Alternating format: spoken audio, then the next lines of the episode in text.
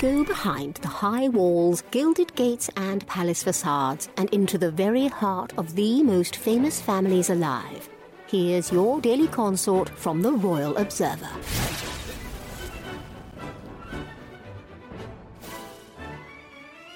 Meghan Markle and Prince Harry may need to re-evaluate their relationship with the royal family if they hope to restore their fast-sinking brand in America. The people that you would think would hover around them and steal a bit of the limelight are just not seeing any value there, even with Harry and Meghan's proximity to the royal family, PR expert Esther Krakue dished. This is a couple that went from having deals with Netflix and Spotify, these multi-million-pound deals. They were having interviews with Oprah. You couldn't run away from them in the headlines. They were literally everywhere. Everyone was thinking, what are they going to do next? Are they going to bring down the royal family? Krakue added.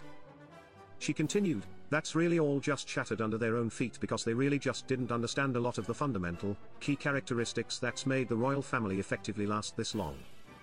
It is exactly the couple's numerous tell-alls, which they have profited from, that numerous commentators claim has forever spoiled their chance at returning to the monarchy.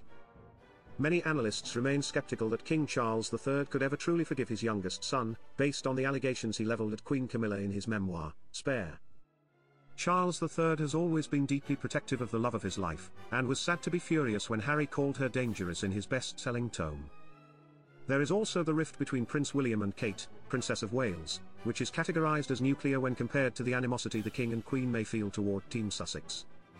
In the book, the Duke of Sussex spent page after page detailing arguments and disagreements with his brother and candidly wrote about Kate in negative terms when it came to her supposed treatment of Meghan. But despite the explosions of anger Harry's autobiography may have caused the House of Windsor earlier this year, it was reported that the King was the only senior royal to remain on speaking terms with the California duo. Charles III consistently invited Harry and Meghan to royal events, but the invitations may very well have stopped coming, since it was leaked by a Sussex source that the palace did not send one for the monarch's birthday. All of this follows the Duke and Duchess of Sussex's recent naming as two of 2023's biggest losers by a major Hollywood publication. With a year of near-constant negative headlines, several royal experts and Sussex commentators predict that 2024 could possibly make or break the pair depending on the choices they make. Daily Express reported on Krakue's comments.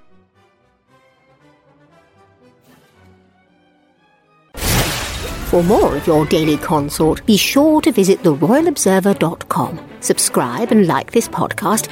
Oh, and keep calm and carry on.